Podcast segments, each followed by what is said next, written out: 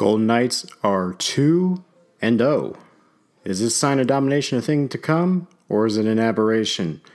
We'll revisit Nick Hague's debut and his role for the foreseeable future, and we'll look ahead to Tuesday's matchup with the Boston Bruins at T Mobile Arena. Locked on Golden Knights coming your way right now.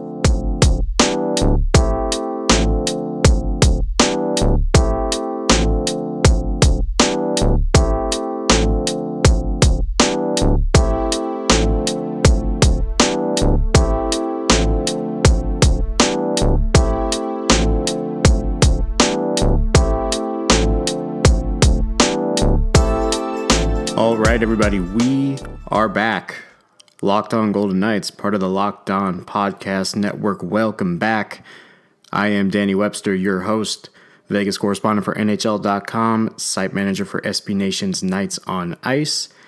And it's that time again where we need to do a shameless plug to make sure you're following us uh, on Apple Podcasts, Spotify, Google, Stitcher, all, all that jazz. If you are uh, not subscribed yet, please do so. It helps out the pod tremendously. Uh, once again, if you could uh, leave us a review, leave us a comment. Uh, any feedback, good, bad, indifferent, is always welcome here, and we definitely appreciate you taking time out of your day to listen to me talk about the Golden Knights. So thanks again, and uh, we hope that uh, your support beyond our first week goes well into the future. Uh, so we need to talk about last night because that that was a dominant performance. It really, two back to back dominant performances by the Vegas Golden Knights. A 5 1 victory over the San Jose Sharks. Vegas sweeps the home at home. They outscore San Jose by a combined 9 to 2. 9 to 2 after five months of having to deal with the questions of what would happen if, and how do you feel about playing the Sharks, and how do you feel about having to face them four times in two weeks, including two games in the preseason, all of that ends with Vegas putting its foot on the throat of the Sharks. 5 1 on Friday at SAP Center.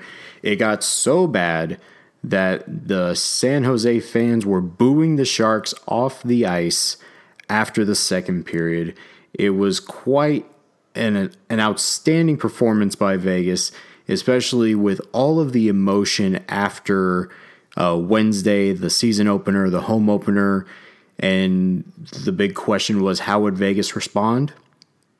Didn't take long. William Carrier scored at 5:01 of the first period for the game's first goal. Jonathan Marchessault responded about nine minutes later at 14:09 off a deflection of a Shea Theodore shot from the slot, and Vegas went into the intermission up two. And then once again, as has been the theme for the last few days, and and as was the theme for this home and home, the Golden Knights penalty kill is officially the greatest unit ever assembled in the history of athletics.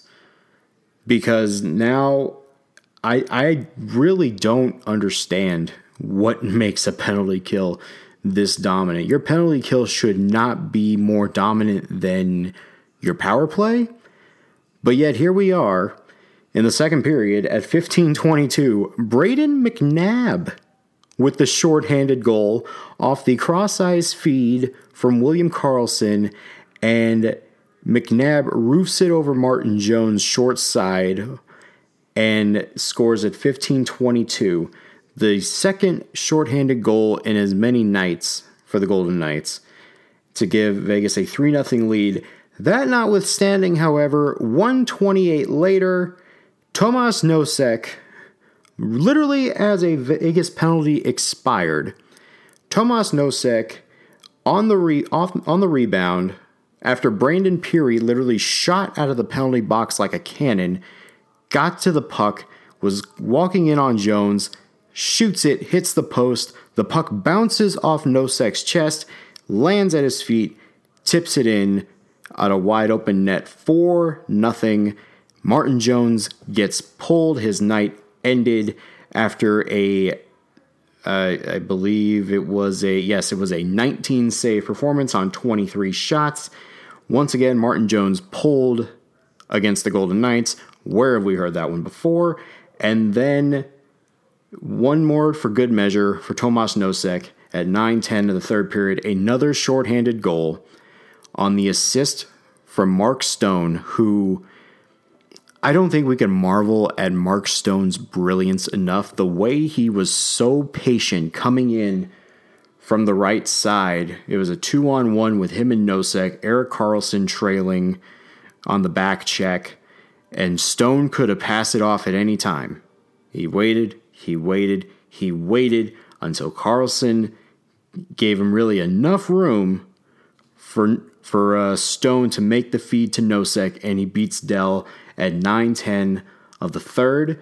Barclay Goodrow scored less or less than five minutes later to end the shutout. But all in all, a three point night for Tomas Nosek, his first of his NHL career, highlights a 5 1 dominant performance at the hands of the Golden Knights. Mark Stone with a with another uh, uh, consecutive point game, two assists on the night. Marchessault, Pirri, Karlsson, Carrier, Theodore Smith, Zykov, and McNabb all with a point piece. Marc Andre Fleury had 34 saves in his 800th NHL game, 441st win of his career.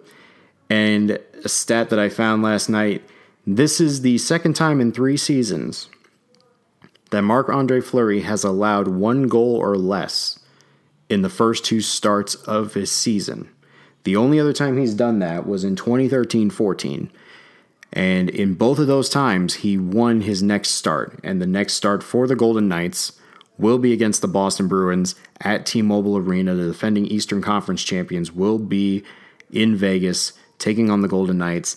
And that's really a game I think Vegas wants to win, kind of see where they stack among the uh, the league's upper echelon.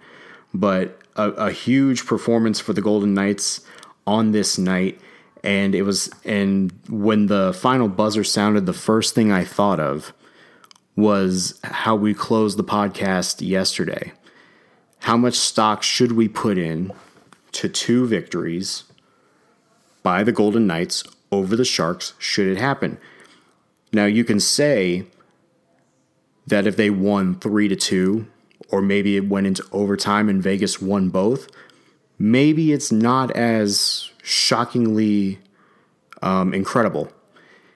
But the fact that Vegas, knowing what San Jose was going to look like going into this season, and knowing that they were about as pissed off as any team could possibly be, Vegas punched San Jose in the mouth early, and San Jose never recovered. Never recovered. It was a dominant performance from start to finish in both in really both games, Vegas was aggressive on the forecheck. It it paid off a great deal. You saw Vegas not allowing so many shots from from the high danger area. Pretty much, Marc Andre Fleury with 34 saves last night. He really didn't need to do much.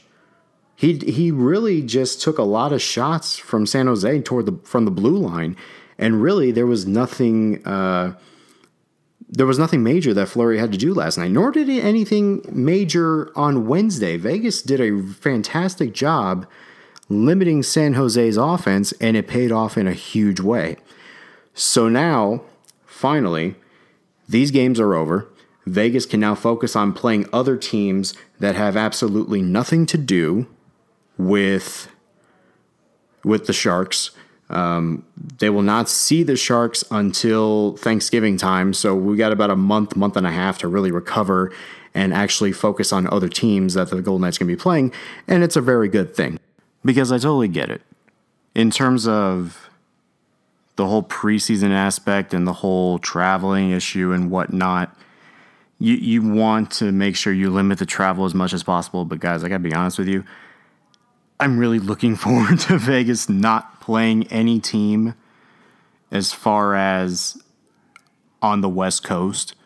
Like, I, I can understand. This is why I, I'm more fond of limiting the preseason schedule because you've seen these two teams already more than once. You really just want to get it over with. You want to just be done with it. And that's why I'm excited that another team, because apparently there are teams that play on the East Coast. There are teams that are outside of California that will play the Golden Knights. And I, for one, am happy about that. I will be happy to see the likes of Patrice Bergeron, Zdeno Chara, Tuukka Rask. I will be very happy. Brad Marsh. I'll be even happy to see Brad Marchand. I will be very happy to see other players face the Golden Knights for once. It will be fantastic. Um, we do need to talk about Nick Hague and his debut last night. Um, a very eventful debut for the young lad. Uh, not needed nothing in the scoring department. Uh, didn't have a shot on goal in 1357, but the young man got himself ejected in his first NHL game because sure. I mean, why not? Nick Hague was one of six players who received a game misconduct uh, shortly following Barclay Goodrow's uh, shutout breaking goal. Uh, six players were ejected for getting into a melee that lasted about five minutes. Nick Hague was one of them. Uh, his defense partner, Deryk Engelland, was also one to be ejected uh, last night. Uh, also following suit, Joe Thornton, Barclay Goodrow, uh, Marcus Sorensen, and William Karlsson. Now, I want you all to think about this and put this into perspective rather quickly. William Karlsson, when he won the Lady Byng two years ago, back in year one, his total penalty minutes for the year 12. William Karlsson's penalty minutes in one night 12. That that was probably the most amazing stat I found last night. Uh, I don't think he's going to win the Lady Byng this year, or at least be in the running. Now, if he doesn't commit a penalty for the entire year, then I think you have to consider William Karlsson for the Lady Byng. Goes pennantyless for 80 games because we know William Karlsson's the most durable human on this planet. Um, goes pennantyless for 10 games and he just shocks the world and wins the Lady Byng. This is likely going to be a thing. I will tell you somebody who definitely may be in the running for the Lady Byng, and that's probably going to be Ryan Reaves, Because Ryan Reaves, dating back to Sunday's preseason game, has played three games in a row against the Sharks and has not committed a single penalty. Think about that for a second. Ryan Reaves did not commit a penalty when Evander Kane lost his mind. Okay, lost his mind, did not get did not commit a penalty and then goes two games against the Sharks, who definitely are pissed off about the way that they played on Wednesday. More than likely, uh, as evidence of Friday, lost their mind, and Ryan Reaves was nowhere to be found and was not going to get involved. Ryan Reaves may win the Lady Byng. And you've heard it here first on this pod. But back to Nick Hague. He played good. Uh, he played well. He didn't stand out. There was nothing that he did anything that made you go, wow, that is a great play by the young defenseman. And that's okay. That I think that's totally acceptable. When you're playing your first NHL game and you're on the defense, I think it's a little bit different than when you're playing as a forward. Because you don't want to mess up things too much. You don't want to be the one that, you know, commits a turnover. You don't want to be the one that loses the puck at the blue line and it springs a breakaway at the other end. Nick Hague really didn't have any of those moments, and he really didn't stand out until he got into that he got into that uh, kerfuffle, and after that, I mean, before, at least before that, there was nothing wrong with Nick Hague. I thought he played well. He filled in admirably in place of Nate Schmidt, and he's going to get a few more opportunities in the next week or so to show what he can do. And if he can, you know, slowly establish his offensive game, especially on the power play, uh, I think that's going to boost a lot of confidence for him, just like I think it boosted a lot of confidence for Cody Glass. Uh, you know, Vegas was over three on the power play last night. Uh, nothing really stood out. Obviously, the penalty kill, as we mentioned earlier, was a lot better than the power play. But I think that's uh, I think you can accept you can you can be fine with that as long as Nick Hague isn't doing you know too much to hinder his chances. The opportunities are going to come for him to make an offensive impact, and as soon as he does that, I think that Vegas is in a very good spot to really be effective on the blue line. And again, it's it's going to take some time, and I think Nick Hague will feel a little bit more comfortable when when he plays his first home game on Tuesday because he's because unless anything drastic happens, I think Hague is going to play on Tuesday uh, with with Jimmy Schuldt being the the healthy scratch on the blue line. But I think that you can live with that from Hague, especially when he's partnered with Engelland. And Engelland was fine too. Like uh, for the first two games, Deryk Engelland really hasn't been terrible. And this is talking about, you know, a 37, 38 year old defenseman who was on a pair who was on a pairing with Nick Holden on Wednesday. And we didn't really talk much about how Deryk Engelland played, whether good, bad, or indifferent. He was fine. He was fine. And if you can live with that as your third pairing with, you know, a 20 year old on your side and you don't really see anything terrible happen, I think you can live with it. So I think Hague will get a little bit more comfortable if he gets more power play time. I, I think uh, I am here for Nick Hague versus Zdeno Chara. has anybody uh, thought of that matchup yet? Has Has anybody thought of the possibility of Nick Hague and Zdeno Chara being on the ice at the same time? I, I, I am here for this. I, I, am here for Nick Hague teeing up a shot from the blue line and Zdeno Chara coming up right in front of him. I think that would be fantastic. And I think that's something that would be worthy of a book cover. If somebody who is, if anybody can get a picture of that, please, for the love of God, take a picture and send it to me for next week because I, I, would be here for this. Uh, that, that, that is what I've longed for, for Nick Hague making the roster, knowing that we are circling uh, October 8th on the calendar or whatever day it is, October 8th uh, for Tuesday, for Zdeno Chara and Nick Hague to be on the ice together. I, I am very much here for this. Um, but yeah, he played well, and I think his confidence can only get better going forward. And if he continues to just play a steady game, you know, the offense is going to come for him.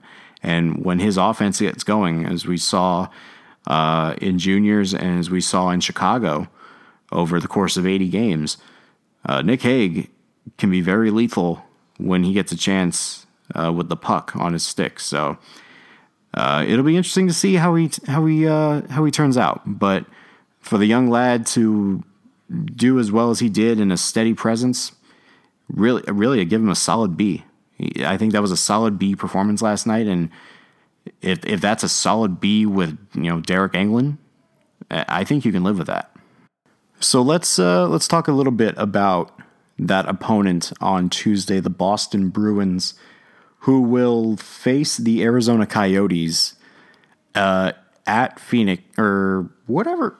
Hold on. Let, you know what? We're going to keep this in there because I need to know where exactly they are playing. Gila River Arena. I, I need to know, like, where exactly are they? Are in Phoenix? Is it in Scottsdale? It is Glendale. Holy cow, I was way off. Uh, um, Glendale, Arizona. Gila River Arena. The Bruins are at the Coyotes tonight. And then the Bruins, I believe, will be uh, coming straight to Vegas uh, for their game on Tuesday. Yes, they are. It will be a 7 o'clock puck drop at T Mobile Arena. If the Bruins win, we get two 2 0 teams coming in, and uh, that should be a lot of fun. So the Bruins obviously we know how good they are. We know how stacked they are. Um, defensively, they are very good, very athletic, and of course, the top line for Boston. We know how good that top line is. Uh, Pastrnak was someone who I didn't mention in that group of players. I'm, I'm excited to see Pastrnak, of course. Um, this is going to be a fun task to see where Vegas is at because once again it, it heightens the it heightens the appeal of playing against the team from another coast, but it's also facing the reigning Eastern Conference champions. And I can't stress enough how close the Bruins were because if they don't implode in game seven, obviously the way they played in game six in St. Louis, all the momentum was riding with them, and they had as great of a chance as anybody to uh, win game seven. And the fact that they didn't and Jordan Binnington stood on his head, uh, that, that was an incredible performance by the Blues. So the Bruins are likely pissed off this year, as are the Golden Knights. Um, but I think what is going to be interesting to watch going into this game is the fact that the Bruins have beaten the Golden Knights the last two times, or the la- actually the last three times, I should say. So the Golden Knights have lost three in a row to Boston, uh, twice both games last year. Uh, once in a shootout, the other one uh, in Boston, which was a thrubbing. Malcolm Subban played that game. Um, so Vegas has ha- not had a lot of luck against the Bruins in re- in the recent memory, but if Vegas can kind of put, they're a much different team this time. Obviously, I think uh, I think the glass line with Stone and Pacioretty is going to help out a lot to, to neutralize uh, the uh, the Pastrnak, Marchand, and uh, uh, why can't I remember? Uh, why can't I remember Bergeron? Why in the world did I forget about Patrice Bergeron? Oh my God, I am all over the place. Um, but if the Karlsson line is going to do its thing, when you have the Glass Stone Pacioretty line right behind him, and you can kind of neutralize Boston's top six, I really think you're in good shape. And I think that's going to be a very compelling matchup. And it's going to come down to which bottom six I think can produce the best. The the Stastny, the modified Stastny line with Pirri and Zykov really hasn't broken out yet. But I think that's going to take a little bit of time. They're still getting acclimated. They're playing well. They're making the right plays. Stastny has been very, very solid. Um, but it's going to come down to which bottom six can produce. And so far, Vegas's bottom six has been really good. Boston is deep from top to bottom. Um, this is gonna be an, this is gonna be a fun game. It's gonna be uh, it's gonna really be another early test to see where Vegas is at, and if they can come away with a win over the Bruins on Tuesday, uh, I think I think uh, we can start saying that Vegas might be challenging to be a top team in the league. I mean, two games against the Sharks, good start. But if you beat the Bruins on your home ice, especially when the Bruins have beaten you the last couple of times. I, I think uh, I think that's something to look forward to. So we will be back on Monday. Uh, this we just wanted to get this up there because we wanted to talk about the game and uh, the debut of Nick Hague. Um, but mostly, that is going to do it for us this week. We will be back Monday uh, probably talking more about the Bruins. We'll probably hear from some of the players and their thoughts of finally getting past the Sharks and finally focusing on hockey. Um, but until then, we will see you guys next week. I am Danny Webster. This has been Locked On Golden Knights, part of the Locked On Podcast Network. And I will see you guys, and I will be in your subscription boxes back on Monday. Have a good one.